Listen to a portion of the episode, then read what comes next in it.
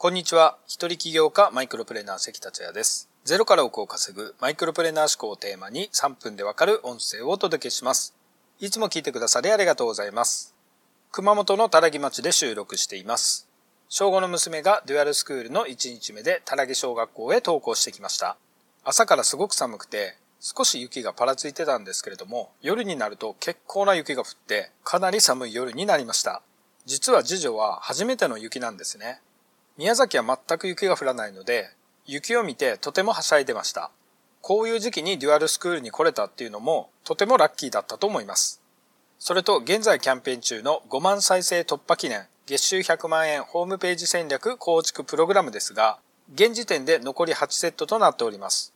ご興味のある方は概要欄またはメッセージをご覧ください。さて今回のテーマは訪問者の感情を揺さぶって商品を買ってもらう方法をお届けします。僕のラジオのリスナーの方なら、インターネットに商品を載せるだけで簡単に商品が売れると考える人は少ないと思います。商品のコンセプトを決め、そしてそのコンセプトを伝えることがまず大事だということはお分かりいただいていることでしょう。ただ、コンセプトだけでお金を払って商品を買うかというとそうではありません。あなたがこれ欲しいな、どうしようかな、と悩む商品を買った時のことを思い出してほしいのですが、その時は感情が揺さぶられているはずです。つまり商品を買ってもらうには訪問者の感情を揺さぶることが必要です。そこで今回は訪問者の感情を揺さぶって商品を買ってもらう方法を紹介します。お客さんは買い物をするときにどんな感情が湧いているか考えてみましょう。この買い物をして本当に得なのかな？いや、この買い物をして損をしないかな？などですよね。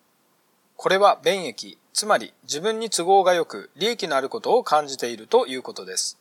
これをベネフィットと言います。商品に価格以上の価値があると感じれば、その商品に喜んでお金を払うのがお客さんです。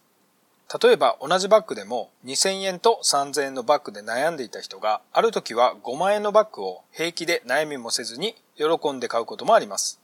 なぜこのようなことが起こるかというと、この5万円のバッグが10万円の価値があるバッグだったのかもしれません。世界限定10個だったのかもしれません。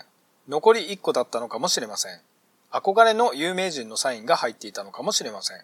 芸能人が強く勧めていたバッグかもしれません。このように価格以上の価値を感じればお客さんは喜んでお金を払うのです。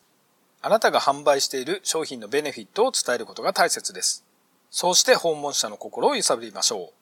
今回は以上になります。最後まで聞いていただきありがとうございました。それではまた明日お会いしましょう。